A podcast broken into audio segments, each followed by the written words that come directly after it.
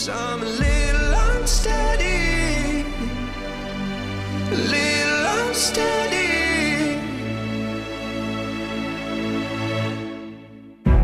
这里是每周末更新的反派影评。大家好，我是波米。大家好，我是薄小莲。大家好，我是刘小戴。哎，今天大家听到了两个新鲜的声音啊！我有幸请到了两位神级的女神级的嘉宾啊！这个首先依次来介绍一下，这个薄小莲，她是我的一位伯乐，说话应该是整整五年前的八月份。也是八月，当时呢，薄晓莲是带我入行的一个前辈，而且呢，他现在呢已经当然是高升了，他去了界面网担任了娱乐频道的负责人。大家呢也可以关注他的同名微博啊，博就是张柏芝那个博，大小的小莲花的莲啊，可以看到很多关于比如说日本电影、日剧和明星八卦的吐槽评论，他知道的明星内幕啊。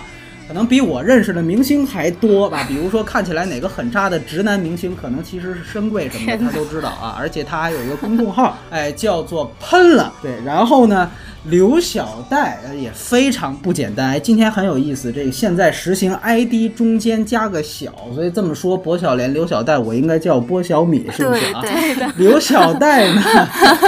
刘小戴呢是这个豆瓣。的网红嘛，当然了，同时他在正职工作呢，他是一位可爱可敬的语文老师，然后呢，现在呢是在无锡教书。小戴也是无锡人，他呢，其实我很多部在上学期间，尤其大学期间看的很多艺术电影，其实都是从小戴当时在豆瓣上建立起的豆瓣看到的啊。那个时候我记得还是幺幺五网盘，现在都被查封了，对，真的。对我的看电影的这个过程当中，也是从他那里受益匪浅。小戴呢，他也有他自己的公众号，叫做“抛开书本”。据说这个四个字还有典故，是吧？非常棒的一个名字，是一个他自己新开的公众号，也欢迎大家去关注。对对对。然后呢，今天呢，我们其实是来聊一部啊，根据非常畅销小说改编的爱情片，叫做。遇见你之前，Me Before You。那么，如果还有人意外啊，问为什么聊这个片儿呢？其实我在反派影评的公众号里已经写的非常明白了，而且上周我们在公众号里也发布了这个月的节目单啊。这个月一共四期节目，这是第一期，这四期里面只会聊一部院线片。很多人问认为现在我们这个节目聊院线片的比例越来越少，其实一点都不少，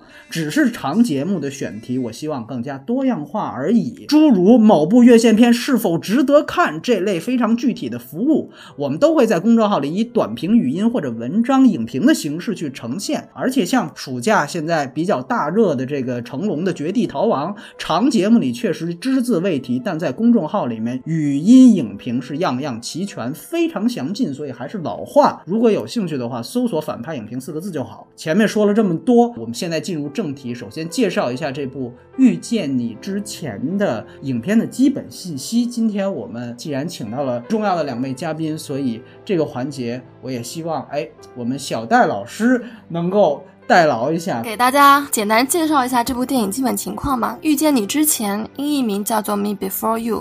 它是由米高梅与新线电影公司出品的一部英国浪漫爱情电影，是由一位英国女导演西亚。夏洛克执导的，然后他之前就有一部剧，呃，叫做《呼叫助产士》。这部片子是由几位主演，叫艾米莉亚·克拉克、和沙姆·克拉弗林、珍娜·路易斯·科尔曼，还有查理斯·丹斯等主演的。可能观众比较熟知的就是两位男女主演。分别是呃艾米莉亚·克拉克，因为呃观众给她一个非常亲切的一个昵称，叫做龙母，因为她以前出演了一部叫《权力的游戏》，然后在《终结者》里面她也是担当了女一号。然后男主山姆呢是被视为英国最具潜力的新晋演员，身高米八零啊，据说之前还是个踢球的，然后踢着踢着就去随便去学了个演戏。就演了这个《加勒比海盗四》，所以他的人生路也是非常的妖孽的。这部电影呢，整个班底都是全英国班底，然后还是改编自一部英国的小说，作者叫做乔乔·莫伊斯。这位作者一度与 J.K. 罗琳比肩，然后这部小说是在市场上最火的。影片首映日在二零一六年六月三号，它的成本大概用了两千万美元。然后关于这部电影资源的话，应该是不难找，中字翻译的情况也都不错。这就是差不多这部电影简单介绍。我稍微补充一点，就是刚才提到的小戴提到的这个首映日啊，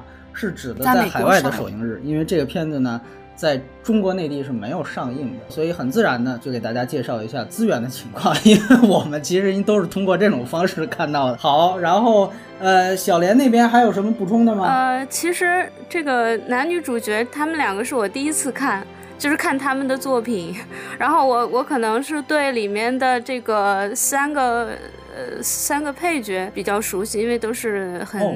知名的英剧演员了啊哦，这个可以，我们可以放在后面再说。我是第一次看龙女演戏，嗯，然后我给大家说一下这个我们今天的这期节目的流程啊，它其实跟以前还是老样子，三个人呢先进行打分，然后在这个环节会没有剧透，然后向大家推荐一下或不推荐一下这个电影，之后我们会分剧情、人设、外延来进行今天的节目。OK。那首先呢，我们就来进行打分环节，每一个人谈谈自己十分制打多少分，推荐与否。我们先请薄小莲来谈一谈。呃，好的好的，我就是带着任务看完这个影片的话，我可能第一感觉我会给他打七分，但是后来过了几天，我想了一下，可能我会稍微下调一点，六点五这样的一个分数，因为它是一个在我的感觉是它是在小鸡电影这个评价体系里比及格分要高一些的一个分数，但是又特别高呢，好像又不太值得。至于像什么样的人群推荐，我推荐给女孩子们看，就是这个，这是一部非常非常偏女性的电影，完全不适合男生来看，不管是小男孩还是老男孩还是中年男人，就他们对于这个电影的理解可能都没有女生那么敏感，就没有那么敏锐，或者是说深刻吧。嗯，薄晓莲就是说了这么多话，就是每一句话都让我有一个中枪的感觉啊！就是这个电影其实是我提的。不是故意的。来，小戴，刚刚波米老师说中枪了，我都不敢说了。对，然后这部电，嗯啊，那我就说一下还是我自己感觉吧。嗯嗯，就是这部电影可以说是叫深海长眠的浪漫版。啊、又或者说是遗愿清单加男女感情线的初步格局，然后我给他打的分数大概是五点五分，呃，有点低，所以就整体的话，因为我这部电影是呃之前就看过了，呃，之前印象还不是，因为当时微博就案例比较多嘛，所以找来看一看，就看完还是比较失望的，所以整体来说就不是很推荐。但如果说硬要推荐的话，就可能刚刚薄小莲讲推给女性观众，我是同意的，而且要推荐给年轻的女性观众，就是因为我感觉电影除了结尾啊比较有现实意义，其他的过程就比较纯爱、比较平庸嘛。像以瘫痪的人作为主人公电影，其实这也不是第一部。之前我们还看过像苏菲玛索《枕边男人》、《曼哈顿女佣》，还有刚刚我说到的当年拿下法国年度票房冠军的《触不可及》。然后我觉得遇见你之前，他就是一个傻白甜进入总裁男主的生活，然后最后彼此就感受到那种不依赖物质和名声的快乐。老师千万不要剧透，在这个啊我不剧透，我不剧透。最后建立平等欣赏的感情，但是我个人还是可能更喜欢《触不可及》，因为感觉那种差别就呈现的更加饱满深刻啊，比较幽默啊。对，这是我整体感受。然后我也替呃小戴老师补充一句，他说的那个触不可及啊，是法国的那部触不可及，就是拿了东京金麒麟大奖的那部，千万别以为是赵宝刚那部啊，就疯了。对，所以而且我记得赵宝刚出来他那个烂片之后啊。那个豆瓣上就把《触不可及》就原来法国那个片子的名字就给改掉了，改成叫《不可触碰》为什么？就是为了咱得跟他那句划清界限的感觉啊，所以就必须得明确一下，就是说这个是法国的那部，必须划清这是补充一个信息。然后我简单说说我的啊，我也给六点五分，我跟薄晓莲是一样的，对。然后我今天等于成了并列最高的一个，就是我其实还挺好奇两位嘉宾，我们之前完全没有聊过另外两位嘉宾，所以我很好奇，呃，两位对这个片子的看法。我个人呢是推荐给我觉得所有喜欢看爱情片的朋友。我倒是因为我是个男的，我不能说我只能推荐给女的，是男的都看不懂，那我是没法解释我自己了。那我我我个人觉得它有一个我觉得还好的优势，就是它这个片子呢也有狗血的地方，也有鸡汤的地方，但我觉得呢它还控制在一定我能接受的范围内，它算是这样一个爱情片。就是表演上我可能不太接受，但是呢，我觉得故事的起承转合，尤其刚才小戴提到的结尾，还都算是在一个传统的模板下呀可以下咽的。所以说，它一定是一个及格分数以上的片子，在在我看来啊，小戴到时候可以看他的。那么，所以说呢，尤其咱还得实话实说，就是对比现在国内的爱情片。就是因为现在我们也知道，国内的爱情片很多片子，其实在无论评分上、口碑上都是非常高。我个人觉得，这部电影如果放到这个维度去比，它其实要比绝大部分国内的爱情片要高。而且像有一些像现在院线正在热映的一个片子，是根据美国的一个原版电影翻版的，叫《我最好朋友的婚礼》。像如果跟这些片子去比的话，显然《Me Before You》要比他们高不止一个档次。所以说，我觉得在这样的一个维度下衡量。这是我的一个可能推荐和打分的一个维度和理由吧。对，然后 OK，这个打分环节就到这样。现在我们就开始进入剧透环节了。然后，所以如果你听到前面觉得哎有点意思，可以先去看看，然后再回来听节目。我们这次呃还是会先聊聊剧情。那么，哎，我们这次换一下这个顺序。呃，小戴老师，你来先。呃，谈一谈关于剧情方面，嗯，你觉得这个片子呃优点、缺点或者任何方面你想聊的地方，畅所欲言，可以剧透。来，对，它就身为一部爱情电影，就是刚刚波米老师讲的，里面也会有一些比较啊狗血、比较纯爱的一些那个片段吧，就像有傻白甜、灰姑娘的女主。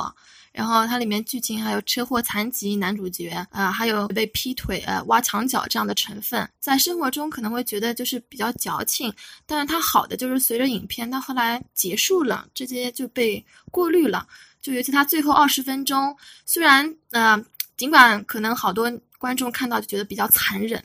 但他最后就是还是没有落入那种呃爱情片的那种俗套，嗯，没有什么奇迹啊、什么爱的感化什么的。但是，也就是因为这个结尾。我就感觉他也剖析出了这个男主角，他一定程度上比较自我，就是比较自爱嘛。他始终就是爱的是他遇见他之前的自己，可能来的更多一些，就稍微有一点点男权的意味。明白，明白。OK，然后请薄小莲来谈谈。是这样的，就是因为刚才小戴老师说他给五点五分，然后给我和波米给六点五分。对啊。我在想，是不是说，其实这个电影的，就是我们大家得成的共识，就是说它是在一个及格线上下徘徊的。这样的一个质量，然后我们给六点五分的，可能就是说，它稍稍的高出一点我们的期待。然后小戴老师给五点五，说是它稍稍的低于他的期待。其实我们对于这个电影的打分的矛盾还不是还不是很大，这个是我的想法之一。还有一个就是。我觉得剧情里面，它呃让我比较有感触的一点，就是它体现了一个身份的转换。就是一开始的时候，这个女主呢，她是一个健全的人，然后她去照顾这个高位截瘫的男主，她应该是在心理上有有一点优越感的。嗯，对，她是比如说她去说，哎，你要不要去外面去感受一下新鲜的空气啊？或者你需不需要我的照顾啊？她其实是有一点这种，虽然我穷，但是我很健康，我可以自由行走。我有什么温暖的家庭啊？有一种这样的优越感的，但是在接触了之后，他又发现，哎，这个男男主，呃，就是曾经那么有钱，现在也那么有钱，他是我一个高不可攀的一个阶级的一个人，他又产生了一个心理上的落差。然后正在这个时候，这个男主对他怎么说呢？施予援手，呃，给他打开了一个通向。更广阔世界的这样的一个窗户，然后就他们俩的关系产生了一个微妙的变化。我觉得这个电影里把这个变化呃阐述的还蛮好，这让我想起了就是那个蓝是最温暖的颜色哦，阿黛尔的生活是吗？对对对，阿黛尔的生活，我不知道美国电影里面可能会表现的更加明显，但是欧洲电影的这种暗搓搓的这种上层呃中上层阶级和底层阶级之间的。这样的一种对比，他们他们很喜欢用。就上层带着一种优越来、优越感来屈尊俯就底层人民，像诺丁山里面也有，就是他们最典型的一个场景就是我我我身为一个高富帅或者一个白富美，我到这个完全阶层不是我这个阶层的人家里去吃饭，就是这这样的一个一个场景，至少到到现在到目前为止，我能举出包加加这个电影呃进来，就是已经有三个例子了。比如说那个阿黛尔的生活里面，他他到那个女孩家里，他吃的是那种肉酱意面这种高碳水化合物的食物，然后他那个镜头是不停的对准那个意面，然后上面那个意面酱就是一一种很丰腴的，一看就是 很多油脂的那种感觉。我我我不我不知道怎么就脑子里看这个电影的时候就老想起这个剧情来，这个可能也是我脑洞有点开哦，嗯。然后，然后就是说，这个整个故事的剧情，我觉得故事很流畅，它很很顺畅的就就就下来了，从开头到结尾，完成度还是不错的。可能有一个让我觉得跳的地方，就是这个男主是从什么时候开始接纳女主了？就是对他从敌对到稍稍不那么敌对的一个转折，就是因为看了一部法语的英文字幕的电影《人与神》，他带着优越感，然后跟女主看完这部电影之后，突然发现，哎，你这个二十六岁的底层女孩啊，你你也认字啊，你也你也可以跟我来探讨啊，这个不足以构成他对于这个女孩产生友好状态的这样的一个东西。这是我看的时候觉得心里膈了一下的这样的一个一个剧情，就可能说的有点具体了。哦，很好，非常棒。对我再问一下，两位是不是也都像我一样没看过原著小说？呃，没看过。对，没有看过原著小说，就是但是稍微去查查了一下他小说的结尾啊什么，我去做了点功课。OK，所以差不多吗？小说结尾也一样，对吧？小说的结尾其实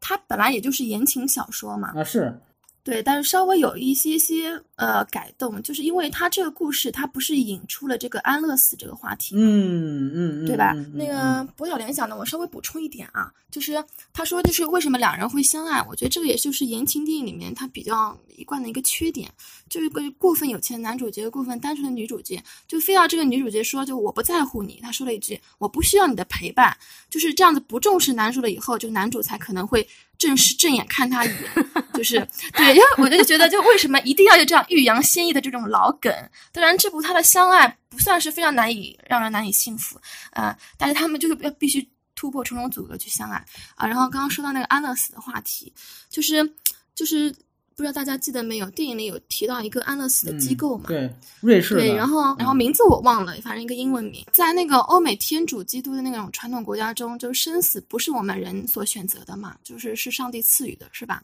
这个就和我们那个美国有长期热点的话题，就堕胎是一个道理。然后我去查了一下，书里面他最后还穿插了一个是一个足球运动员，然后他出了意外以后，也是这样生活备受折磨痛苦，最后他也选择了安乐死。然后后来就铺天盖地的那种媒体就报道，然后社会舆论整个就是对这位青年还有他父母的指责嘛。所以就是在小说的最后，关于这个男主角威尔他的自杀，他警察局他也专门立案调查，然后他的母亲还因此就辞去了职位。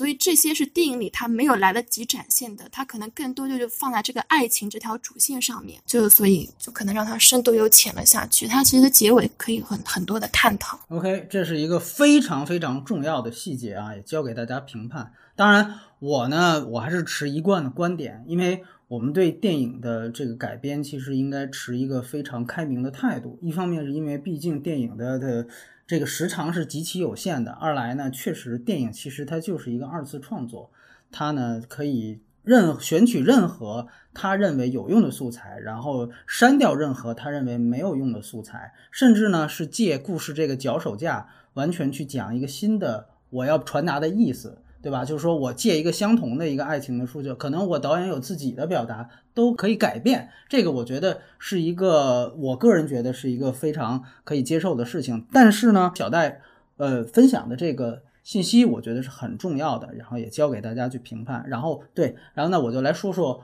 我对于剧情的看法。其实刚才呃，尤其是呃，我跟薄晓莲打的分数一样嘛，我觉得薄晓莲特别适合搞统战，上来先说了一通，就是其实我们 三个观点都差不多，对不对？你看我还没分享出我的观点呢，都都差不多了，对，但是呢，就是特别适合搞统战，这就是他们做老板的可能一个 比较呃比比较比较高超的一个能力啊，呃，但是呢，确确实实后来我听完理由呢，确实我明白为什么我们两个打。六点五分，就是我确实也觉得这个片子如果在剧情上有一个很大的亮点呢，恰恰就是在于刚才薄晓莲提到的阶层差异这个事情，就是这个是我带着一个我看纯爱片的一个心态去看，后来发现，哎，除此之外，我能看到一点哎有意思的东西就在这里。就是说，其实你看，他其实利用的是一个就这种啊浑身瘫痪的，包括最后啊要去这个呃自己安乐死的这样的一个事儿。他的故事表面还是一个男女主角相爱的一个爱情故事，但实际上呢，在这样的一个爱情的外衣之下呢，他其实分了，我觉得他分两部分，他交代了两件事。其实前半部分主要就是讲。女主角和这个男主角相遇之后，他自己如何摆脱他家庭对他的束缚，以及他如何摆脱这个经济困境。当然很简单，他拿到了这个工作开始，他就已经开始摆脱经济困境了，对吧？那个时候他的父亲还没有工作，然后逐渐后来他跟服务的这个对象，也就是后来相爱的男主角关系更进一步之后。甚至对方还帮他解决了他父亲的工作，所以进一步帮他摆脱了经济困境。所以你会发现，这是一个前半部分主要是在说这样的一个过程。那后半部分就像小戴说的，主要是来讲男主角这一部分的安乐死的争议问题。而如果我们去看，无论是女主角的经济困境，还是男主角的安乐死，这两件事情都指向一个统一的母题，就是阶层差异啊。所有的东西都来自于这个一点。所以我觉得这个恰巧是我认为这部电影最大的亮点所在。就很有意思的一点，我当时看到的时候，我就觉得，其实这个编剧也好啊，还是这个呃原著小说也好，就是故事还挺狠的。就是说，他最后其实是讲女主角呃移情别恋了嘛。然后他在这个讲交代这个结果之前，他其实一直在做一个对比。他的正牌男友是一个天天健身的四肢发达的一个男友。但是和他一样，也是出身草根阶层。然后另外一方，大家都知道是一个四肢瘫痪的，但是是一个上流阶层的一个人，是一个大资产阶级。最后你会发现，这个移情别恋好像痛苦的说了一件事情，就是一个天天健身的四肢发达的草根男友，他的魅力也是不及一个哪怕已经四肢瘫痪的大资产阶级的这样的一个男友一样。所以。这是前半段电影，对，非常残酷。但是实际上，这是这个电影的一个现实性的体现，就是他不断在这样两个男人的对比之间，尤其是强调他们的四肢情况。就是为了表达最后的这样的一个移情别恋的过程，所以我这是觉得这是这两个编剧还挺狠的一个地方，或者是原来的故事里面，其实包括像开始我们刚才其实提呃提到了，就是说女主角她这边前半部分是摆脱她自己的家庭困境，呃，小莲说的一点非常好，就开始女主角是带着一个优越感进来的，对吧？毕竟我是个健全人，但后来发现。即便一个四肢瘫痪的人，可能对于他和他家庭的影响，也就是一两句话的事儿，就是说。我可以呃轻易的，比如说一句话，因为可能我是这个古堡的主人，就说白了就是我们家可以直接产出很多工作岗位，所以说我可以轻松的运用的这样的一个权利和机会，我可以比如说给你父亲得到这样的一个职位。你也会发现那个情节出来之后呢，两个人之间有一定的反复。女主角打电话给他说，觉得这样感觉好像被施舍一样，就是女主角表达了自己不太高兴，或者说是一个比较纠结的过程吧。这个时候呢，男主角他说了一个很重要的话，他就说：“哎，其实我帮助你父亲找职位，不是一个直接的帮助，而是我更多的帮助你。他的工作困境解决了，你们家的经济问题解决了，你才可以有机会去开眼看世界，你才可以去离开这样的一个小镇，真正去实现你自己的人生价值。所以你会发现，一个富豪可以简简单单用一两句话就可以改变一个草根阶层的一个女孩的人生，哪怕她已经四肢瘫痪了，到。最后，无论结局他们两个在没在一起，但是这一层绝对意义上对于一个低阶层女孩人生的改变，这个过程是非常清晰，而且最后是完善了，是完整了。所以说，这是一层阶级差异带来的这样的一个对女主的过程。那么另外一方面就是说，对于男主。那当然就集中在刚才小戴老师说的这个安乐死的争议上。那其实，哎，我刚才也听到了，这我是第一次听到，说可能原著小说里面还有宗教这个意思，非常有趣。可能如果在那样的一个方式上去延展，可能会有另外一个脑洞，另外一层话题。但是呢，如果我们就就这个电影本身现在它拍出来的东西来看，我个人觉得它通过安乐死在说一个事情，仍然是一个上流社会，尤其是大资产阶级的一个价值观。这个价值观。和之前的这个女主角的这这一脉是一脉相承的，就是说，在大资产阶级的价值观看来，尊严是大于生存的，或者咱们这么说，生活不完全等于生存。就你会发现，女主角他们这一家一直所被困扰的，实际上是生存问题。由于这个，我们家现在我父亲失业了，所以你必须要做一份哪怕你不愿意干的工作。女主前半段是非常讨厌，呃，去服务于这样的一个性格非常古怪的一个四肢瘫痪的人的。但是他为什么没辞职？不是因为什么，他呃，是自己发现自己已经默默爱上他了。他并没有这样的狗血桥段，而是他交代了一个很现实的原因，就是因为我们家现在只有我工，我有工作，包括他跟他。呃，姐妹的那个争吵，我想把工作辞了，什么全心带孩子，然后他们俩一个争吵，说如果你要是辞掉工作的话，我就必须得还得继续干下去。这些对话都是非常现实层面的，也就是说，这个女主角的一家一直是在就生存问题在呃在纠结，但是你会发现，作为对在挣扎，但大资产阶级这一方，他实际上最后为什么要选择安乐死，是因为我失去了我生活的权利了。所以这个时候你会发现，他通过一些细枝末节，比如说像女主角去点开模仿邦德电影的极限运动，类似于极限运动的去划水啊，去呃去滑雪呀等等冲浪啊等等事情，就他是一个生活极其丰富的人。所以小戴他其实刚才提供了一个很好的思路，就是说他可能从性别政治上去看，这个人最后选择安乐死，他实际上是有他自我的一部分，我认同。但是从阶级的角度去看，实际上这是一种大资产阶级价值观，就是如果我已经没有生活的意义了，我找不回来我原来生活的那些价值了，我不如去死。这个其实是最后它结尾一个很好的地方。它实际上通过那个巴黎咖啡馆的那个梗，告诉大家，我现在是也有钱去巴黎，在同样的位置喝咖啡，但是大家看我的眼光啊是绝对不一样的。然后也不再会有那些法国的金发女郎走过来，就是这是他想要的生活。我现在仍然可以有钱去，没有问题。但是实际上你会发现，它事关于自尊心。是关于生活的丰富度，你会发现，真正的大资产阶级在这个电影里面，它表达的价值观、尊严、自尊心以及多样的生活，它是大于一个基本的生存的，可以说它是大于生死的。所以最后，无论你一个低阶层的人怎么样努力，这些东西在我看来是更重要的。所以最后他选择那样一个价值观，好像在这里面从。剧本上设置了一个反转，但其实这是非常正常的一件事。那前面做了足够的铺垫。如果大家还注意一个细节的话，就是当女主角把男主角要安乐死这个决定告诉他们家人的时候，你会发现女主角的母亲特别的不接受，甚至是愤怒。他就说：“为什么这个人他？”要自己选择去死，包括说他自己是一个病人，你会发现在这个情节里面，电影没有交代更多的宗教含义。如果你带着阶级的看的话，这就是典型的是一个草根阶层人的一个价值观，就是咱好死不如赖活着呀，对吧？这起码你能继续活下去，这个就比什么都强。实际上，你看女主母亲表达的话是这样的，但是这个时候为什么他要加这样一段情节？其实就是为了对比。那男主角他那样的一个阶层的人士，所以你会注意到为什么男主角的父亲打一开始就支持他安乐死，因为他们是一个阶层的人。就我儿子想要去死去安乐死，我一下明白了哦，我可以接受。就大家是在一个话语语境里，我也非常明白我儿子他想要什么，但是现在他不可能再拿到的这些东西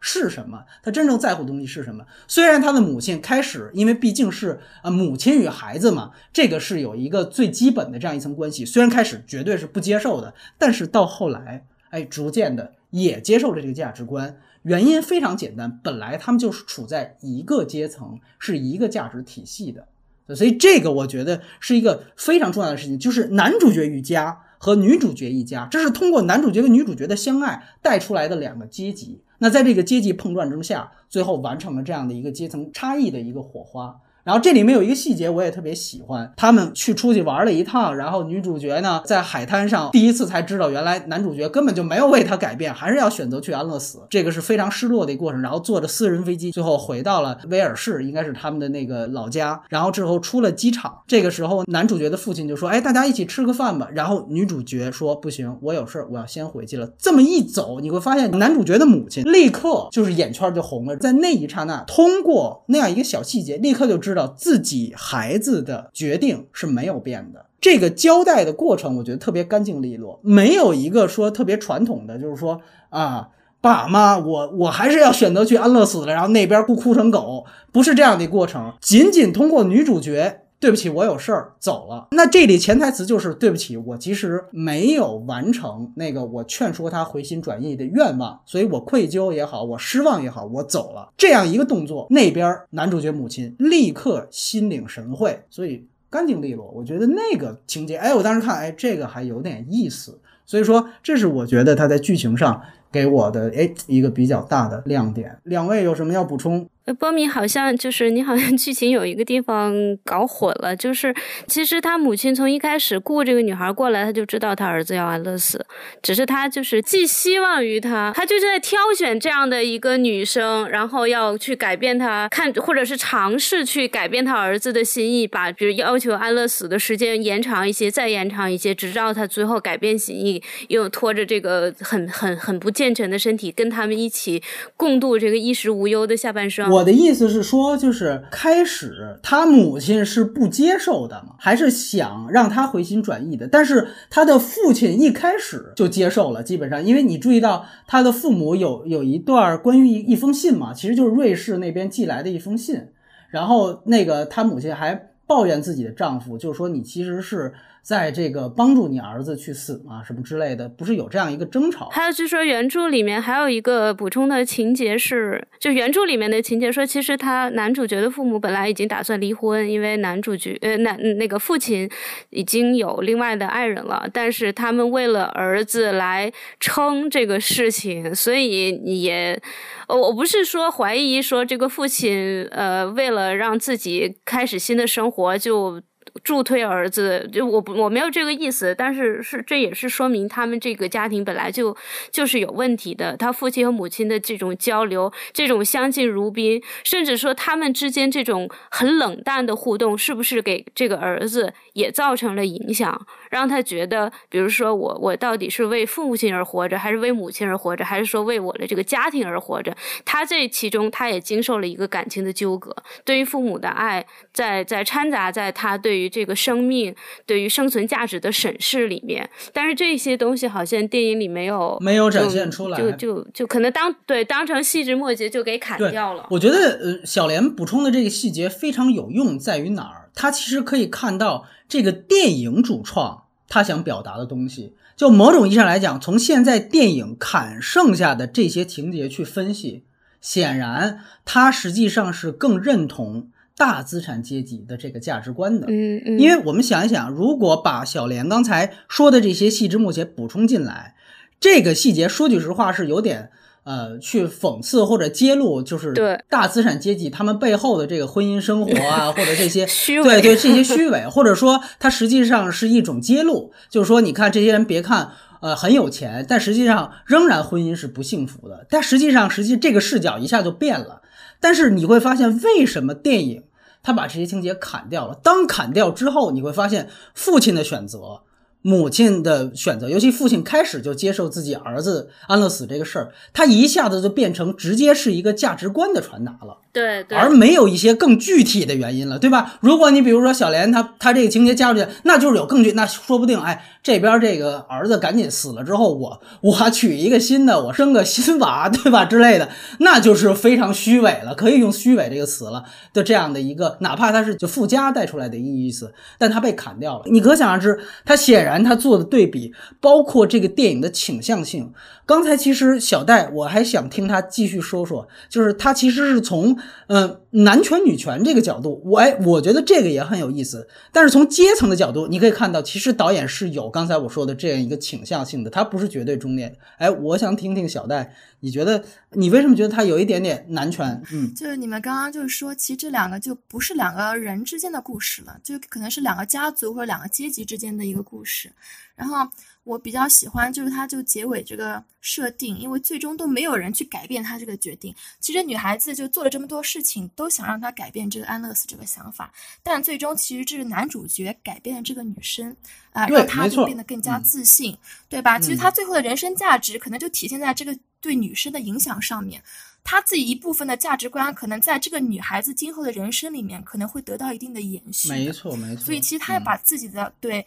自自己的一些想法就关注到这个女孩的身上，其实我们就想一想，就是很多人就觉得这个爱情发展到这样一个程度，为什么的最后还是选择了安乐死，没有人改变他的决定，就是因为我们想，就是身边大多数有的人就是恋爱几个月就结婚的，但其实人和人在一起长久了都会觉得腻，就是没有什么致命的问题，可能双方也会想过分开啊，缺的就是就是就是一个理由，啊，然后像影片的结尾就加大这种现实感。这个威尔最后选择赴死，就是因为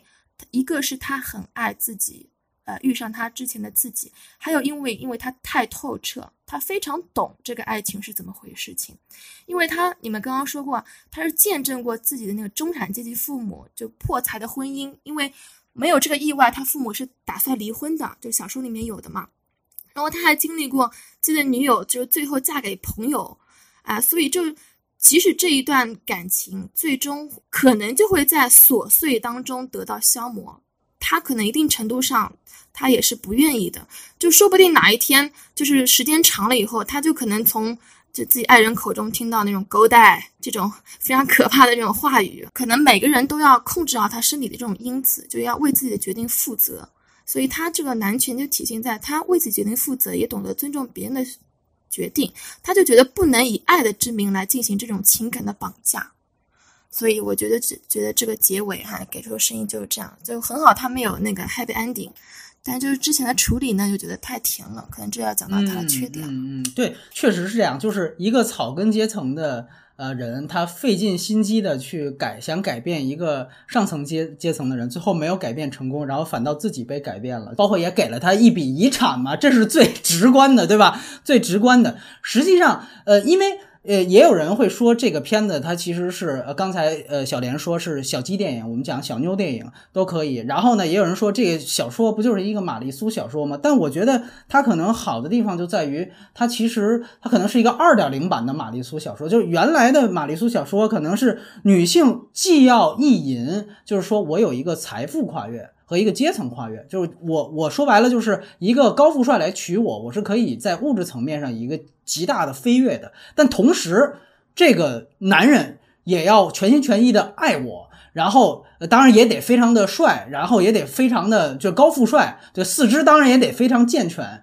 然后同时恨不得就有一些小说是不仅你爱我还不够，你还得为了我去，比如说呃再把三个。娶林志玲的机会给甩掉，对吧？这个是一个就是一点零时代玛丽苏小说的一个巅峰，就是说你还得比如说为我这样一个草根阶层的女孩子去拒绝掉三个你那个阶层的一个千金小姐，对吧？这是韩剧的桥段，但是你会发现这个电影最后你说它玛丽苏吗？也有一点点，就是说，她可能在于最后还是一个女性，最后是通过结交了一个比较颜值比较高的男性，最后实现了财富化跨越和阶级跨越。这一点到最后还是一个就执行下去的这一部分是呃是 happy ending，但是呃在爱情上不是，所以你看它其实是有得有失的。哎，那这个时候它的现实性。就自然比那个一点零时代的说，哎呦，那种纯意淫的状态就要好一些。那自然，它这点现实性，哎，它就能提炼出一点，比如说刚才小戴也好，小莲也好，他们能够说出来的这样的一些现实性的东西，可以给大家一点启发，而不只是意淫。我觉得，所以这个是为什么它比很多这个国内的片子就是要好的地方。你看，那是前几天我刚去看那个我最好朋友的婚礼。就你别看有原版的一个玉珠在前，糟糕的很。就是你看他的人设，哎，我们要不然直接进入到进入到人设环节好了。我把这句说完啊，就是说你你会发现，就是我最好朋友婚礼讲的是什么？舒淇演的是一个。时尚主编就是一出街就全都是浑身名牌儿，然后一一然后一出国就是头等舱的这样的一个时尚主编，和一个在英国的千金小姐去抢一个 BBC 副主编，就就是冯绍峰演的这个男主角的事儿，就这事儿跟我有什么关系？就是他没有任何，就是完全浮在一个空中楼阁，就是是这样的一个一个状况。然后他们之间的一段狗血的三角恋，当然最后也非常的俗套，所以我就觉得。嗯嗯，OK，你对比一下就明白，国内还停留在一点零时代呢，对吧？就包括你，你去看一看那个文本，所以我就觉得这个实际上是如果有对比，你会发现它其实不同点的地方。然后我们继续，这这这回来谈人设的话，波小莲先来。哎，是是是这样的，就是因为你刚才说到玛丽苏一点零、二点零，然后其实一点零时代。我不知道你说的是时间上的一点零，还是说这个技术层面上的一点零啊？不知道你们你们读不读易书？其实易书小说最有名的那个喜宝，它就是跟这个遇见你之前这个有点像，就是一个贫呃贫困阶层的女孩，通过一个认识一个男性，然后改变了自己。然后这个男性，这个恰如其分的就死掉了，嗯，然后，然后这个爱情无疾而终，但是他实现了阶层跨越，就是呃，我是刚才突然想到的，这这两个其实可以就有一点类似吧，来来来类来类比，说失去了你也不知道说到底是不是爱情的这么一个东西，因为喜宝里面喜宝是他是傍大款嘛。是傍了一个年龄几乎相当于他爷爷的这样的一个老富豪，然后最后那个富豪生病死掉了，然后这个电影里面这女孩是爱上了一个四四肢瘫痪就。脖子以下都不能动的一个一个富豪，你说这是爱情吗？其实，在我的观念里，如果没有没有身体上的这种接触的爱情，就是过于圣洁、过于纯洁了，我不太接受这种爱情。啊，这是我的一个一个我自己的一个小准则吧。然后还有就是说，你觉得他一定得跟性产生关系？对对对，这个东西就。嗯，那当然，我我知道可能很多人很不太同意啊，或者是什么。里面这个女主角说，如果你没有是，你没有现不是现在这样的情况，你身边肯定不是我，是那种就白富美她前女友那种情况。而我我我只是一个在旁边端盘子的小丫头，然后就是因为你身体上瘫痪了，给你拉低了拉低了一个指标，然后让你的平均值可以得以跟我齐平。但其实这样的爱情，它。就是我对于他们两个之间的这种感情里面的爱情的成分，还是同情的成分，还是互相帮助的成分，或者甚至是女主角去试图拯救这个男主角生命的这这些成分，在这段感情之间的比例，我是心存怀疑的。就可能这个爱情的比例会稍微下降一点。就你觉得更多是因为，比如说女主角人好。然后女主角想救他，然后呢，确实有可能心眼儿又比较实，然后又又又比较单纯，是吧？就是见的世面也比较少，像小戴说的，可能对爱情的认识也没那么透彻，等等，就是他自己也不太明白自己什么情况，对吧？然后男主角他以他的这种前三十一年所积淀下来的这种审美眼光，他真是不太可能喜欢这这个这一类穿衣风格，然后这一类身材。长相这一类表情夸张举止，嗯嗯，就有一点这个粗鲁吧，有一点。她当然她很可爱，但是你你必须得说她还是有一点粗鲁的这样的一个女孩子。嗯，她喜欢她可能也只是说，首先她在生命里可能没有见过这样的女生，其次她对于她的呃，就是她感激于。这个女孩对于拯救自己的生命付出的这种心力，但是最后归根结底，他没有被这种爱所感化到，所以他不可能为了这个女孩去改变自己的决定。所以我还是要死，我还是为了尊严要死。我不可能因为你爱我，或者是我爱你，就我没有爱你爱到愿意为你做任何事，包括不放弃我自己。我没有爱你爱到这个地步，就是这个。你是说其说其中这个爱情的成分不够多一点呢，还是说重视自己的个人尊严多一点呢？这个也很难说。对我同意小莲她的观点，就如果我是男主的话，就我会很感激他为我做的一切，但是我觉得我不会爱上他，他就是远远也不能给我活下去的一种力量。可这可能就是言情小说它所制造的一种梦幻感，因为生活就不可能就每天去听音乐啊，去旅行啊，就是爱情也不仅仅就是这些。就可能他还是编剧在编这个故事的时候，更加有一个就是王子灰姑娘故事，因为身份差距悬殊，这样容易引起观众的代入感。但是我们看下来就没有太多的共鸣，就像广告狂人里面他就说的，就不是世界上每个小孩子、小女孩都能当芭蕾舞明星的，就不是你这个女孩子笑得甜一甜就搞怪一下。但是现在电影就要一次次这样去包装、去推销，就可能留白给一些啊喜欢幻想的一些小女孩，她们可能会自己带入进去，想有这样一个爱情梦幻在里面。所以他为了设置这样一个点，他还弄了一些很多的小细节在里面。就是大家有没有关注到，其实他为什么会喜欢这样这样一个瘫痪的一个呃有钱人？就除了他有钱，他是一个上层阶级的，还有就是露呃这个露他这个前男友。呃，其实有没有发现，他就是一个很大大咧咧的，他就送了一个刻着自己的名字的项链去送给这个女主角。但大概意思就是，你时时刻刻就要告诉别人，我就是你男友。就草根阶层的人，他可能占占有欲更强，是不是这个意思？对对对。啊，但这个已经瘫痪的威尔，其实他那个撩妹技巧还是蛮 行云流水的，就是 他就是他记着这个女主角好像。曾经一直跟他提起过，好像喜欢那个大黄蜂嘛，对吧？然后他就在他生日当天就送了一个大黄蜂袜，然后他当时就欣喜若狂。我觉得那场戏就拍的还挺好的，就把这种两人的那种感情纽带就是一下子彰显出来。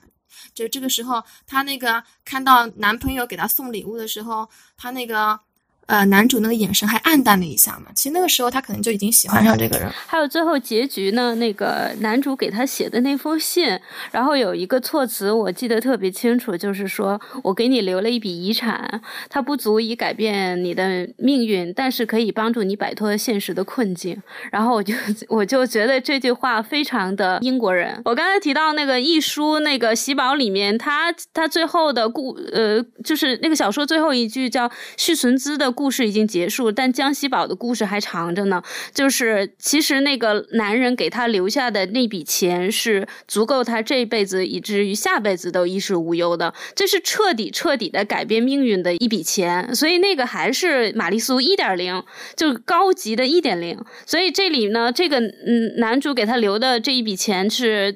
估计是够他大学四年，或者是说嗯足够他在在国外定居，反正就是就。就是这么一个，就是够他从二十六岁活到三十三十岁，三十一二岁，不能天天买玛莎拉蒂，对吧？这不够。对对对，他将来还是要自己的努力的。所以我看到这句话的时候，其实我是会心笑的。我是觉得这个不管编剧也好，小说也好，还导演也好，就还蛮有那么点意思的。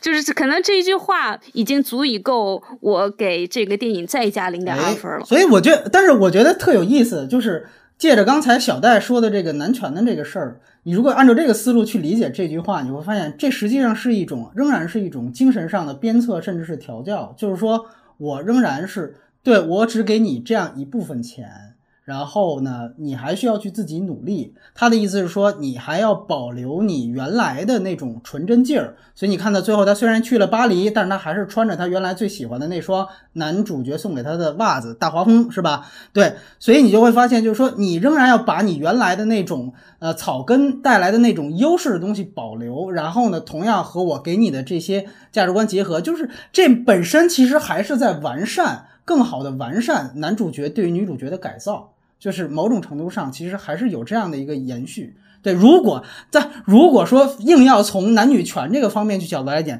可能是有点这意。但是我一直其实在想一个问题，就是说在这里面，他在阶层差异这一点上做的足够多，我觉得足够多了之后，其实这个故事如果不是因为它有一个特别畅销的原著小说的话，它男女如果换位，我觉得也可以，而且我觉得会更有意思。就是我不知道像小莲和小戴有没有看过类似这种，比如说一个高阶层的女性改变一个，就是原来我记得有有一个小说诺丁山啊，对，诺丁山，还有一个就是中国的一个小说，就有点类似于万物生长，但是不是那个，就是说一个人，然后他在北京饭店，然后遇到了一个特别有名的。美国原来就是在戏剧界、百老汇界特别有名的一个老的女星哦，然后她伺候了那女星，这是好像是真实发生的事情，是真实，是真实发生的，对对对，对对对。然后然后那个那个演员好好多人说是泰勒，是吧？对对对对对。哎，就如果说，对我们试着去开脑洞啊，就说这个故事遇见你之前，如果他阶层调换一下，或者男女调换一下，是一个高阶层女，可能这方面男权的争议就不会这么大了。但是呢，其实我觉得这个故事还是能讲得通的，很有意思。就是我记得，我我我其实挺喜欢去年的那个金狮奖的片子，叫《来自远方》。我不知道两位啊看了没有？刚刚出资源也是，还没看。对，那个对那个其实是讲同性恋，就是是一个高阶层的同性恋的一个呃大叔对于一个低阶层的小鲜肉的一个改变。就是你会发现，其实他 蓝雨啊，对，类似那种东西，就是说，但是他当然他最后也是有一个呃，不是因为外力，就不是因为社会的歧视，他那个故事到到最后，其实是因为就还是高阶层的人觉得最后我呃玩腻了，然后就就有样那样一个行为，就那个我觉得其实，在阶层差异这一点上做的也非常充分。就我想表达的是，其实。就在阶层差异这部分，只要他通过一个爱情片的壳去讲就可以了。至于他是男改女还是女改男，甚至像《来自远方》这样是男改男都无所谓，就是都可以说得通。这我觉得是一个哎挺有意思的脑洞。然后哎，我觉得还有女女改女就是卡罗尔，还有小姐，别忘了还有小姐是吧？类似于啊，对对对，小姐。然后，呃呃，那个到时候我们有机会去谈。然后很有意思，我们要不然来聊聊表演。两位对于这里边的表演，刚才其实小莲已经提到过，感觉有点夸张，但感觉好像那个夸张确实是不是呃，因为他的阶层带来的。大家谈谈，要不然小戴先来。对这个呃女主就是龙妈嘛，她可能不是白头发，一时还没有认出来，认出来以后还还挺震惊的，就是。因为以前就觉得他好像印象当中就一会儿就是冷如面瘫，一会儿颜艺还颜值挺高的嘛，就可能有的观众还不知道他演过《终结者》，所以发型还比较重要。嗯，但是由于角色设定吧，他可能穿的吧，他有时候总是那种颜色比较淡、灰头土脸的。然后这里面就是表演的时候啊，其实非常有喜感的。一开始就是说这种。用中国话来说，比较有喜性，那种眉毛满脸飞啊，然后那个非常村，非常非常傻，非常憨，就是尤其是那个收到生日礼物之后还高兴的那种跺脚，那种小女孩的满足，她表表现出来了，就是觉得还是演戏时候五官好像太用力了，就因为那个眉毛也被吐槽坏了。你觉得像男主角和其他的角色，你有有印象吗？这个男主角嘛，他就是在这里面，我觉得更多是个花瓶的角色。就是除了这个可能几个微笑，没有什么表演特别出彩的地方。哎，这说的有点……对我对这个，对对对，我对他还有点失望。哎，还说一个彩蛋，这个里面好像演那个威尔，就是男主父亲的，还是《权力游戏》中那个泰翁，你们就是都都看过吗？对，我就看了一。这我没看过，这 我没看过。哦，是吗？还有那个就是很搞笑，那个龙妈那个被炮灰的那个前男友，还是那个《哈利波特》里面那个胖墩儿纳威。哦，对对对，这个有 印象，对这个有印象，小胖墩儿那个。对，所以这几个配角还其实还挺有意思，嗯，就是可能大家都被那个眉毛那个给注意力就发散过去，没有注意到其他的一些哎，小莲来聊聊。我感觉龙妈的眉毛是本体啊，而且就是眉毛，我特别能理解。就是看影评，有很多人说说在电影院里周围大家哭成一片的时候，我盯着她的眉毛就几乎要笑出来。我很能理解那种在大荧幕上看见那个。估计是两个，应该是 像扫把一样的眉毛上下乱跳的那种感觉，但可能因为我们是看，因为是看资源或者是在在在电脑屏幕啊，在电视上看，就没有那么夸张的感觉。但是我是觉得他的衣着真的。有点我接受不了，我挺吓人的。这种穿的花花绿绿的，像对像个毒蘑菇一样，特别可怕。对，就是感感觉就是，虽然他是低阶层的人，对，但为什么要穿成这个样子？对，就很奇怪，太故太特意了。然后最后最后为了显太刻板印象，对，为了显示他去了巴黎，然后就搞了一件。特别巴黎的白衬衫，然后最后镜头镜头一转，嗯又是那个大黄蜂的袜子。我我觉得到最后，我我都快我都快绷不住了那种。然后男主角他呃，我同意小戴说的，他是他是花瓶，这个花瓶感觉质量还挺高的，就长他长得蛮帅的。因为男女主角我都是 长得太帅，对我都是第一次看他们的表演，但是男主角有有几个。细节就是，呃，比如说他下定决心要死，然后这个看到女主角努力为他做什么事情，然后他很感动，但是感动的同时又坚定了自己，说我一定要去死的这样的一个表一些表情，还是他还是演出来了，还是不错的。然后男主的妈妈那个演员，因为我之前看过他演的《白王后》。一个英剧，她演白王后的母亲，然后白王后就是大家都很熟悉的《碟中谍五》里面那个大长腿，里贝卡·福克森，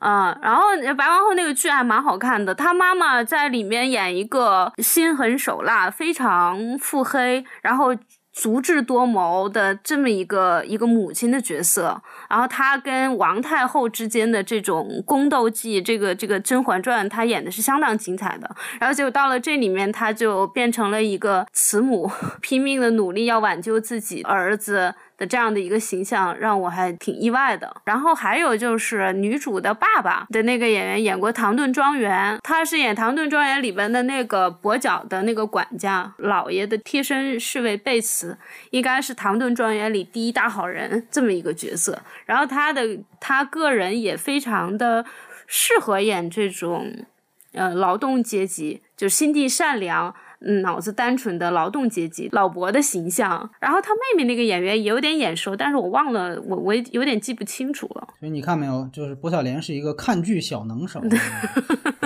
非常什么？哎，但是我很好奇，那《权力的游戏》那么火，你为什么你不看呢？你是有？有反感的的地方还是怎么着？可能《权力的游戏》刚开始流行起来的时候，我在给一个杂志写专栏，然后当时他是一周要看一部剧，我追自己要写的剧就追得很紧，然后就没有时间看《权力的游戏》。然后等我想补的时候，发现已经太多了，就补不过来了。而且《权力的游戏》第一坑太大，对坑太大，填不上。而且第一集我看了好几次都没跳过去，就没有战胜这个。没有战胜自己，啊，这个这是不对的。等我有大块的时间，我一定要把这个补一下，因为里面出来了太多太多的、太多太多的这个现在的熟脸了，再不补的话，实在说不过去。你看，这还挺有上进心，我就不打算补。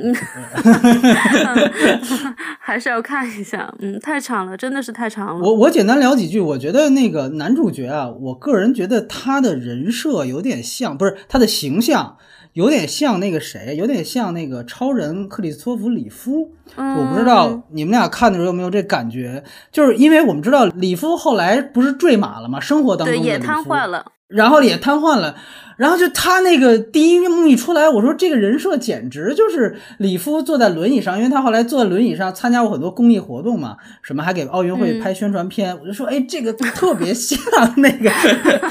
然后，然后这个女主吧，当然这是我脑洞，女主还叫克拉克，所以我就老想这个，我老想超人，对不对？所以我觉得确实这个他那个范儿，我觉得可能是不是就是说，呃，一个帅哥在。高位截瘫之后，他的那个样子就是那种优雅的样子，包括那种如何还保持那种气质。我觉得他这个在造型上，我觉得可能找的最直接或者最容易找的一个典型，其实就是李夫嘛。就大家也认为他，即便在这个。呃，高位截瘫之后，他所做的事情，包括他的言谈举止，仍然是一个呃很超人的一个样子。所以，哎，我觉得确实是这方面可能。但是，确实我很同意两位说的，就是呃，尤其小戴说，就是说这个男主角他可能确实有一点花瓶，就是还在于。他的表演，我觉得，因为如果你要想表达一个刚才我们提到的，就是说他对于女主角实际上是人生的一个改变的这样的一个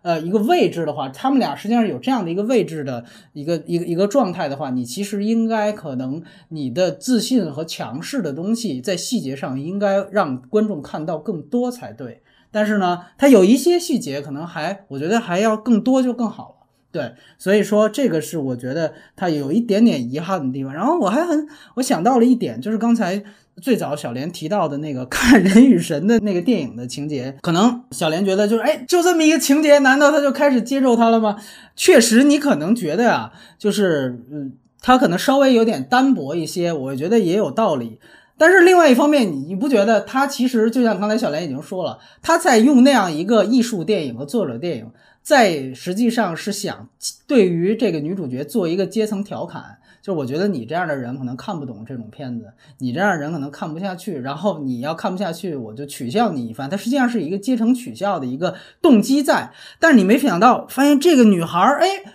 居然特喜欢，所以从这一刹那，如果还是从阶层角度出发，就是觉得，哎，其实这个女孩儿可能是可以可以改被造的带到上层阶级的，嗯，她是可以被改造的，对。所以她一下子明白这一点，后来电影也交代了，就是说她后来再和她当时的正牌男友去看，应该是阿莫多瓦的片子吧，我记得要没错的话，关于关于母亲的一一切吗？切，对，这个时候还男主角还是草根嘛，就说哇这个电影 还居然还有字幕什么这个那，但是女主角已经把她刚刚学到的这个价值观给带进来了，所以说 我觉得那一部分可能从男女的爱情角度来讲，就这么一个细节缺乏呃足够的铺垫，但是如果从阶层角度来讲，哎，我觉得它是一个很有意思的一个细节，尤其是我觉得对，这是这个编剧细节做的挺好的，没错，嗯。没错，没错。哎，所以而且呢，其实它还是有一个民营梗嘛，就是这个，我觉得其实是挺有意思的，因为确实你知道，就是英美国家的大部分人。他们真的是特别恐怖的，就是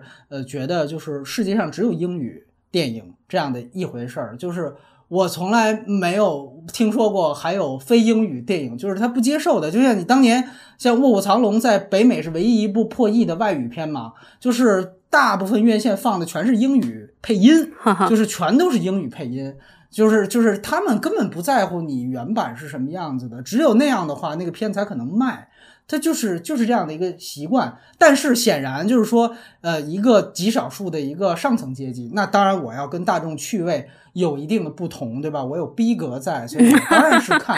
这个人与神啊，里面甚至有阿拉伯语，我我当然是要看这些片子的人了。所以说这个民营梗，其实我觉得还挺有趣的。然后关于龙女的表演、眉毛这些，哎，我觉得两位说的都很到位，我觉得没什么补充的。那我们来聊聊外延环节呗。然后我觉得挺有意思的。其实刚才哇，两位无论是薄晓莲补充的这么多的剧，还是哎刘小戴在打分环节哎用了那那一句话叫什么什么版的什么什么，就已经带出了一堆的浪漫版的深海长眠，对浪漫版的深海长眠。后面还有一句，还有一句叫什么版的？最后是这个呃不可触碰，是吧？什么？对，所以我觉得哎这些其实挺有意思。就是无法触碰，它是真实事情改编的电影。然后这部呃遇见你之前是小说改编的电影，是编出来的，所以哎对，所以虽然说他们像，但是他们其实还差别还是挺大的。可能唯一像的地方就是，呃，两部戏都是就是主角是高位截瘫，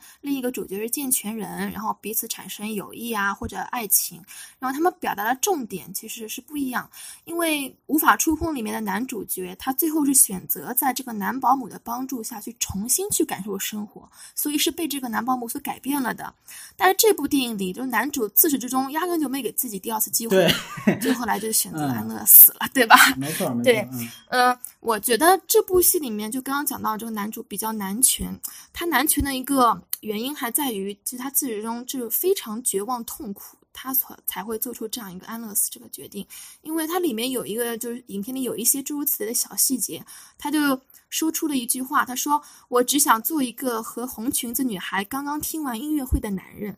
他就很想做一个正常健全的男人，但是他做不到，所以即使这个女孩子啊。他认为他可以给他幸福，给了给他动力，但是在呃男方看来，他觉得就是快乐能够叠加，但是痛苦他是不能分享的，他也不愿意跟这个女孩子去分享。就是现实，就是残忍的地方就在于，可能你可以去感同，但你不能去替我来承受啊。所以我就是在想，如果这部里的男主是遇到像那个。那个无法触碰里面像黑人男佣那样的角色，因为它里面有一些什么灌肠啊、拆信啊、穿丝袜那些非常幽默的小细节嘛，不是这样子的傻白甜。我在想这个结局就会不会改变？而且是两个啊、呃但是爱情和那个呃友谊毕竟还是有差还。不一样，对对对我觉得还是不会改变，因为不管这个女孩子她是什么样子的人，呃，这这个男主他出意外的时候，他是正好是意气风发，非常的大好年华，是处于人生的巅峰的，所以他内心那种那种男权意识啊，就是生命的能量啊，是非常的巨大的。荷尔蒙爆棚对，荷尔蒙爆棚的，对他，他就，但是他又无法释放的话，他就精神就是反而可能会就受伤。嗯 对，对对对，他只能 可能选择这样的方式来，就是刚刚你说的是生大过于生存，但是就是无法触碰里面那个男主角，他他是年纪比较大，他已经体验了人生的种种，他的身体现在已经就是衰落了，相对心态可能就平和一点啊、没有他那就是荷尔蒙爆棚啊这样子。呃，非常满的那种感觉，所以对这里的男主来说，可能有意思的生活啊，就是跟女主的爱情的每个小细节啊，都在提示他，就是反而就给他造成一些痛苦，就觉得他已经不能再像从前了。可能每一个美好的片段，在在观众看来美好的，对他来说其实都是伤害。对对，但是就对于无法触碰的那个老先生来说，就可能最后反而给了他一个机会去体验以前他没有过过的人生，所以两个还是呃有差别的。然后在表现方式上的话，触不可及那种差别性就显得更加完整。小莲有没有要补充和要提及的？呃，是这样的，就是我想推荐两部电影，一部就是叫《如晴天似雨天》（Like Sunday, Like Rain） 这部电影，然后呃，我我推荐这部电影的理由就是，同样是跨越阶级的两个就男女之间的这种呃。加加引号啊，爱情，然后一个是说这个男一个男人的灵魂困在了一个残疾人的身体里，另外的是一个成年男人的灵魂困在了一个小男孩的身体里。然后这两个电影之间其实是英国电影和美国电影的一个差别。如晴天似雨天，它处理的就相对来说比较的甜俗一些。虽然它的画面看起来很冷淡，然后就很很有有逼格或者怎么样，但是最后呢，两个人还是呃没有在一起，但还是互相剖明心迹的这样的一个一个比较。当然，这这个我也很喜欢看了，作为一个小鸡电影的爱好者。然后还有另外一电影，我推荐就是二零一三年的《亲密治疗》，海伦亨特好像凭借那个片子还拿了一个最佳女配角的提名。然后这个这个讲的是一个也算也他不他不算是高位截，他是小儿麻痹症患者，他四十多年了，从来为一个男患者从来未经男女之事，然后他找了一个亲密治呃就是这种亲密关系治疗师来带他体验。然后这个当时在我是在香港看的，呃，它是被定为三级。三级片，但是里面所有的镜头，不管是露点还是一些性爱镜头，拍的非常的干净，非常的温暖，就让你体让你觉得这个除了性，我们人人世间最大的还是爱，大大概是这样的一个一个情节，也是真人改编的。而且这个人经过治疗之后，他后来就还娶妻生子，然后最后他去过世之后，这个治疗师还去参加了他的婚呃这葬礼，参加了他的婚礼，参加他的葬礼。这部电影可应该是可以打到七分左右的吧，就比那个遇见你之前这个还要再高出一个档次。亲呃，我觉得《亲密治疗》我也是非常喜欢的一个片子。然后当时我是觉得那个男主角约翰霍克斯他没拿影帝，我觉得就或甚至没有提名那次，我觉得非常天理天理不容的一件事情。然后对那个你就会发现，就是你根本我觉得他做了一个特别棒的一件事情，就是说最后那个海伦亨特是爱上了这个人的。然后开始的时候你。把这样的一个人设摆出来之后，所有人都不相信，或者我现在告诉你这故事说他俩最后爱上了，所有人都不相信，觉得这个故事一定特别狗血，一定特别扯，对一定特别奇幻。但是那个电影就是最后你看下来，你会发现这一切是自然而然发生的，他会说服你。这个我觉得是他，这是完全的是导演功力跟编剧功力的一个体现。你稍微让一个对演员对对演员表演，当然两个人都很棒。就你稍微让一个呃次一点儿的一个导演去拍，这都可能会拍的非常失败。啊，那个片子真的是我觉得它是属于操作难度特别高，但最后基本上完成度很好的那种电影。对亲密治疗，对对对小莲一提到我就想到，嗯这个确实是非常好的一个片子。对，但是呢，当然了，你说他呃这个说的东西，个什么阶层差异，这些肯定和呃遇见你之前还是不一样的。但是对他实际上，你可以说那人设是有点有有有点这个意思。有一点点，对对对对，有一点点。这很有意思。然后还有另外一个事儿，就是呃，我也听到大家一一直在就有一些朋友在聊，就是说。呃，因为确实这个遇见你之前，刚才小戴最早介绍他的编剧，他其实这一对编剧搭档呢，写过之前两个也是口碑很好的爱情片，一个是《与沙漠的五百天》，还有一哦个呢是《星运里的错》。对这一对编剧搭档写过这么两个非常红的这种爱情片，对，那你会发现，确实这个片子里你都能找到那两个片子的影子。与沙漠五百天最后也没成嘛，说白了就是，而且其实你会发现，他把究竟那个其中一方是不是爱另外一方呢？他也把它处理的非常暧昧，可能那真的不是爱之类的东西。哎，你会发现把这种暧昧性。啊，把它给延续到了这个片子里来。那《星运里的错》其实更直接，那实际上是一个绝症梗，也是又消费这个最后这种绝症梗。哎，你会发现，经过这两个比较纯熟的东西之后，他们拿到把自己的这个擅长的东西放到了这个呃，对于这个金牌 IP 的小说改编里，所以你会发现，这好像是一个水到渠成的过程。对，所以大家如果觉得，哎，遇见你之前我都觉得不错，哎，那其实可以去看看那两个片子。呃，那两个片子可能口碑跟评分还更高呢，是吧？我我不知道两位看过没有？对你这说，我都有点不相信了。沙漠五百天，我觉得我给分会给的比这个高很多，至少高出一很多人都高出，一整分啊！对对对对对对。他因为他把那个女女生的这个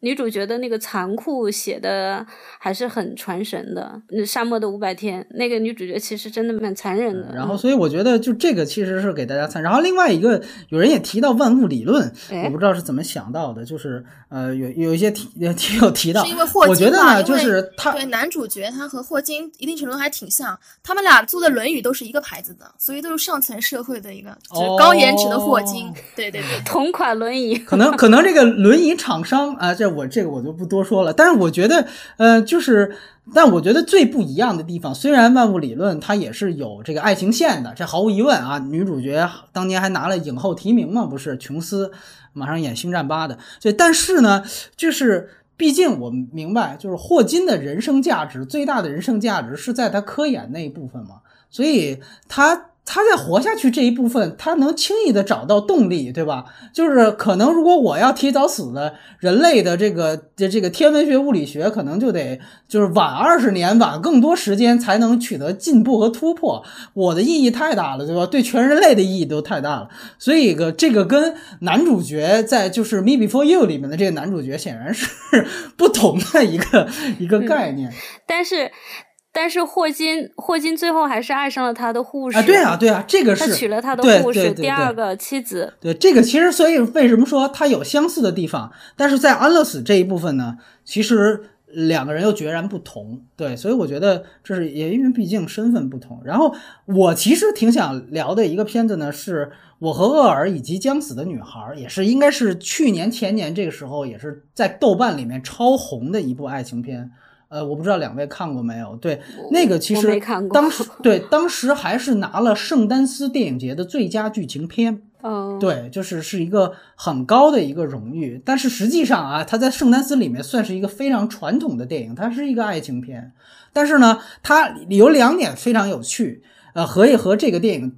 几乎是互文关系。一个呢是他那个片子里面得绝症的是女主角，然后呢是男主角适合让女主角就是呃回心转意也好啊，或者让她燃起生的希望，对，但是呢最后。呃，是也是没有成功，但是它就是一个刚才我们提到是女改男的一个过程，就看似是男的帮女的去回心转意，就是但是最后没有成功，然后最后反倒呃这个男的被女方改变了，只是呢它里边没有呃遇见你之前的这个阶层差异，就他俩的阶层是差不多的。对，但是呢，确实是就男的可能有一点小受的人设，就最后他被改变了挺多的，然后哦，呃，摆摆脱了他家里面的一些，比如他母亲对于他的一些管控，就是就是摆脱了这些东西，就通过和那个女孩的也不能算交往，就是通过跟他的交集。那但是最后那个女孩是该怎么着还怎么着，对，所以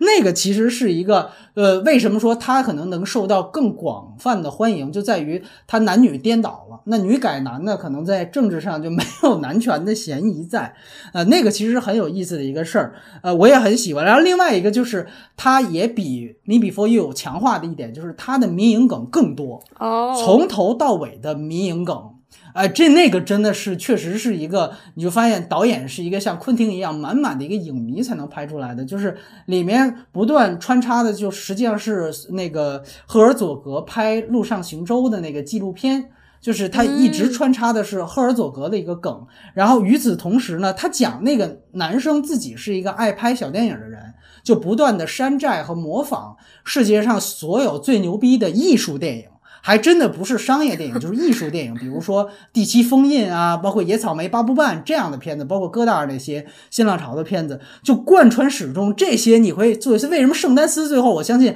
给他，其实我估计很多影迷去看看嗨了，觉得这个点比他那个传统的故事要重要的多啊。然后特别有意思的是最后那个。哎，我要不要剧透？反正就是 最后那个，他把那个我就别剧透了。但是我可以告诉他，他把那个就是烂片的这个毒害性和最后这个绝症梗真的完美的结合在一起。哦，我最后那个结局我特别喜欢。然后他还做了一个自嘲，就是告诉大家，就是一部烂片的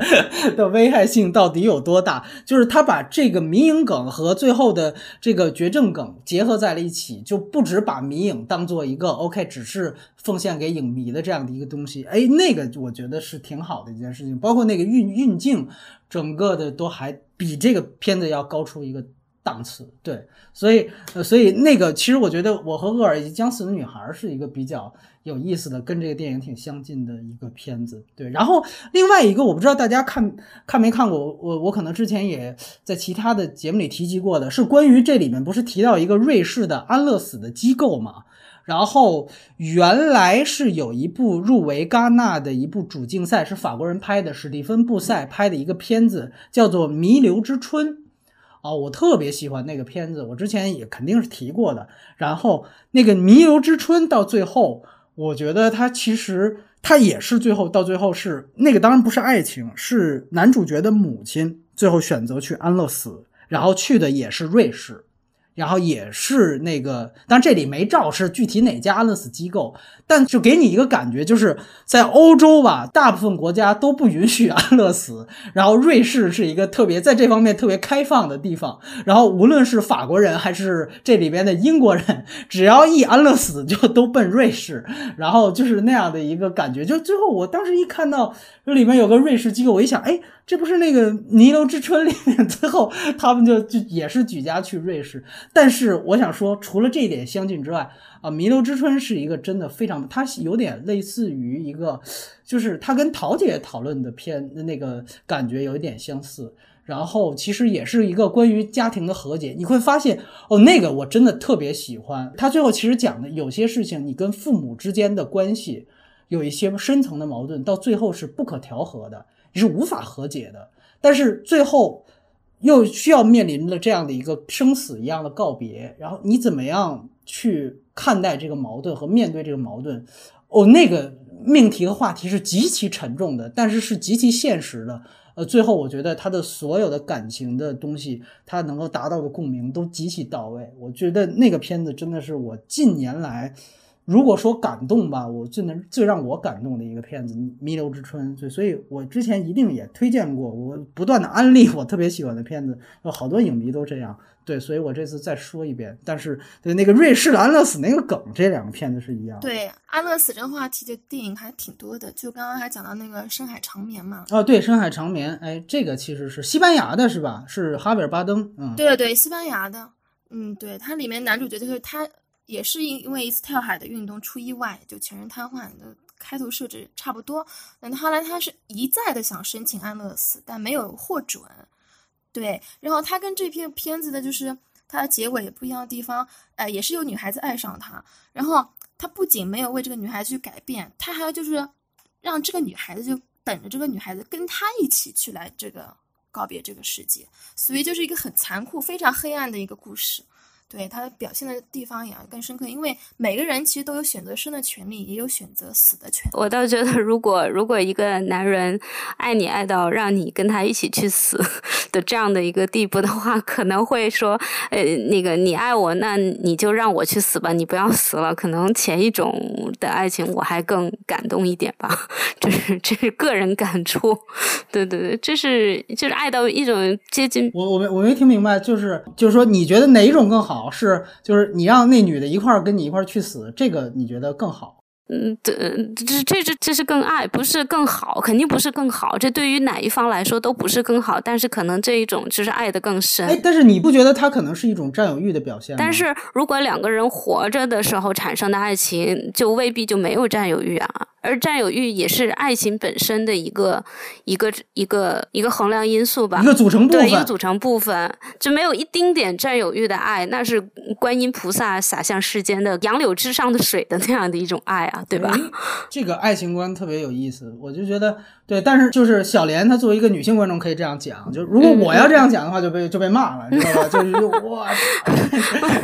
因为因为这个话题，我和我的家人，我们曾经就是一直在谈讨论，就是说，呃，两个人如果谁先去世，然后对另一方是怎么样？最后讨论的结果是，就是不管什么什么谁先去世，对于另一方来说都是很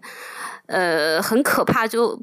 无法想象的一件事。真是很残酷，很可怕。所以，可能如果是说有人要求说我爱你爱到我我离不开你，我想让你和我一起去告别这个这个世界。那如果我也能有这样的想法的话，那说明我们之间的这个爱情还真的纯度蛮高的。哎，当然这仅限是我的个人观点啊，纯粹是个人观点，这个不能推而广之。挺有意思，我觉得挺有意思。包括你知道，呃，刚才是小戴还是谁的最开头那。个说推荐给女性观众，然后觉得这个片子我呃好像是我虽然打五点五分，但是我推荐给女性观众，就我就不能说这个话，你知道吗？对，这。我给这片不及格啊，但是女性观众可以去看看，这 就完了，这个就 对，所以政治不正确。那但是就是就是我很有意思，刚才其实牵扯到这个话题，我不知道哎，小戴你怎么看这个事情？就是关于占有欲啊，还有。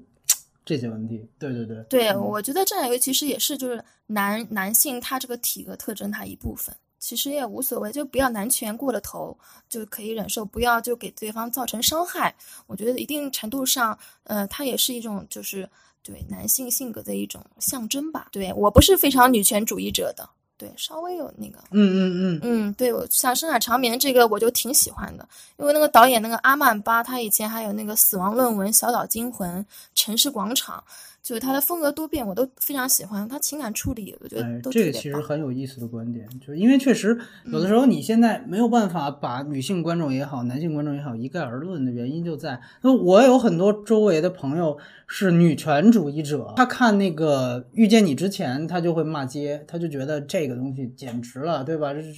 但是你会发现他有很有意思，他是一个。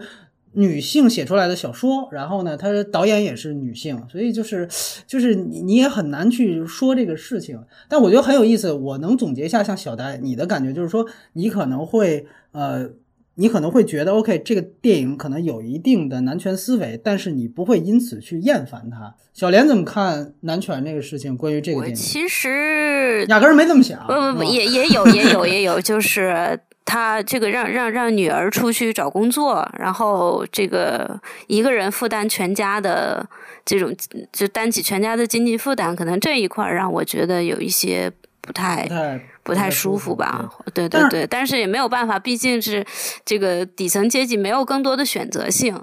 然后另外另外就是说，这种这种情况。我我我我，你你一开始提到那个我最好朋友的婚礼的翻拍，其实它首日票房才七百多万吧，对对对，才七百多万，是一个特别惨淡的一个结果。然后我就在想，如果这个这个电影，嗯，把它的这个故事背景置换成当下的中国，它会有一个有一个很好的这个票房预期吗？我猜，我我在想这个问题，但是我自己也没有答案，因为我们在看电影的时候。也就像你说的，你你说看我最好朋友的婚礼，说这三个人都是什么这个主编那个主编什么这个很高级，千金小姐，欧洲结婚千金小姐，对这种这种东西，大家看的已经很讨厌了，就看得很很很很烦躁了，说跟我的生活一点一丁点关系都没有。那么这个搬回来就是说，男主角他全身这个高位截瘫，坐着一辆这个叫价大概有五十万的一个轮椅，然后过着舒。适的生活，然后还想去找死，你觉得这个剧情放拿过来会不会更加让人讨厌，更加让人难以接受？他的出发点是在女性。我最好朋友的婚礼，说白了吧，就是他连给普通观众意淫的点都没有。我压根儿跟这仨人里边一个人的关系都没有。但是呢，我遇见你之前，毕竟还有这样一个出身草根的小女孩儿。那可能我们说玛丽苏无非就是意淫嘛，就是每一给每一个可能出身平凡的女孩一个意淫自己遇到高富帅的机会。最后实现了财富跨越、积极跨越和找到了一个完美的男人，对吧？这三样，要不然都满足，要么起码满足一样。那这片子不就起码还满足了一样嘛，对吧？所以他可能在这方面显然比你三个全都是跟衣食无忧的、不食人间烟火的人要还有一点代入感。因为我也确实觉得，就是说，呃，这个其实小莲提这个话题特有意思，就是说，确实他为什么？你看我最好朋友婚礼。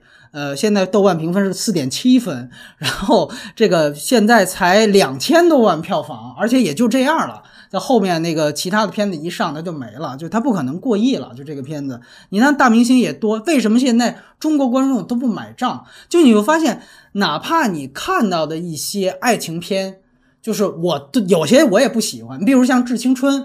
那你像那个片子。呃，我不喜欢，我很讨厌那个片子。但是你会发现，他也有给人意淫的点，因为他讲的其实不就是大学里边，对吧？就是那种包括什么毕业即分手，就那些大家都有共鸣的梗嘛，都有共鸣的东西。包括对多年之后，我再回去看能不能破镜重圆，就是满足一个大家这种心理，觉得永远初恋比现任好，就那种感觉。他有这样一个平台，那你看《最好朋友婚礼》什么都没有嘛？我故事主要也发生在伦敦，他他跟这个 呃遇见你之前，居然故事的国家是一样的。你明明是三个讲中国话的，就是简直了，就是那个还是呃，这不是一点零时代，那是零点五时代，就是太过时了。就是我，因为我其实。我个人觉得，我没有说觉得价值观有正不正之说，但是我一向觉得价值观有呃高低之分，有我觉得有价值观很 low，但还有一个就是价值观它有过时和这个当下以及超前这样一说。就是你像比如说 像最好朋友婚礼，这就属于过时的价值观，就是还在讲两女争一男这样的一个传统三角恋。就是美国以前前几十年可以这么拍，你现在照搬就拿过来，还把它放到一伦敦，就这个东西真的太太过时了。所以我觉得是，包括你去看很有意思，就比如说像失恋三十三天，或者说是其他几个卖座的，呃。肿瘤君也有一点点算吧，其实肿瘤君算小莲提到的那个小妞电影，它是有那个属性的。哎，你会发现，他虽然比如说肿瘤君这个得绝症的人，就像小莲刚才说的，他不可能在每一个人身上出出，就是就每一个人身上都遇到这样的人。但是你会发现，这个人的周边的这些人，比如说她最后影响了她的闺蜜，她闺蜜是一个天天在日本企业，就是一个外企苦逼加班的一个上班族，然后最后，哎，后来发现其实过得也不愉快，天天被老板骂，最后这个白百合这个角色，哎，通过她的实际行为改变了她的人生，让她觉得哦，自己原来需要有更大的自我实现，于是毅然辞职，然后来了一场说走就走的旅行，特别鸡汤，但是你会发现。它实际上是有对于普通观众的角色代入感的。之前小戴用的这个词非常好，所以我觉得这个其实是很重要的一件事情。可能真的，如果它翻拍成中国版，到起码应该比《最好朋友婚礼》强吧。就是还是那句话，虽然这个四肢截瘫的人不是每一个人都是这样的，不是每个人都能遇到，但是他周围的这一批人和他背后讲的一个事情，哎，这个我觉得是一个很有意思的话题。我突然想到一件事情，就是你们觉不觉得这个电影里面？面，其实那个男看护的角色，这个角色稍微有点废，哎，对对对，这个是对吧？我我、嗯，对从头到尾他的他好像没有对这个情节的推进起到一个特别有用的作用，只是对，只是在最后在度假的时候，这个他你看一个其貌不扬的那个男看护，然后他也能把妹是吧？对对也能把妹，而且然后打到的质量很不错。对，然后就就是反反衬一下男主是吧？对 对对，对，只有这个地方让我觉得他还有一点用处，甚至其他他就是感觉就像男主身边的一个影子晃来晃去。对对然后我觉得可能这个角色是一个有一点废的一个角色。对，我同意这个说法。其实我们一直在聊影片和剧本的完成度，就是这个词看听起来很抽象。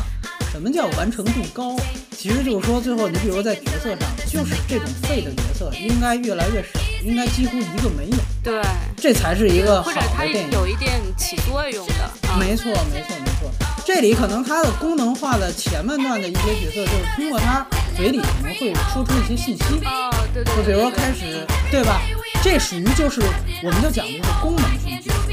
就是编剧呢，他需要交代给观众一些信息。那他呃最蠢的方法可能是通过旁白，但是呢，可能如果不太蠢呢，就稍微高级那么一点点的话，就是设置这么一个鸡肋角色，哎，然后通过他的嘴把这种信息告诉给观众。其实看似是跟女主角说，其实是跟观众说，要不然的话，哎，讲不出来他可能就是，如果这种角色只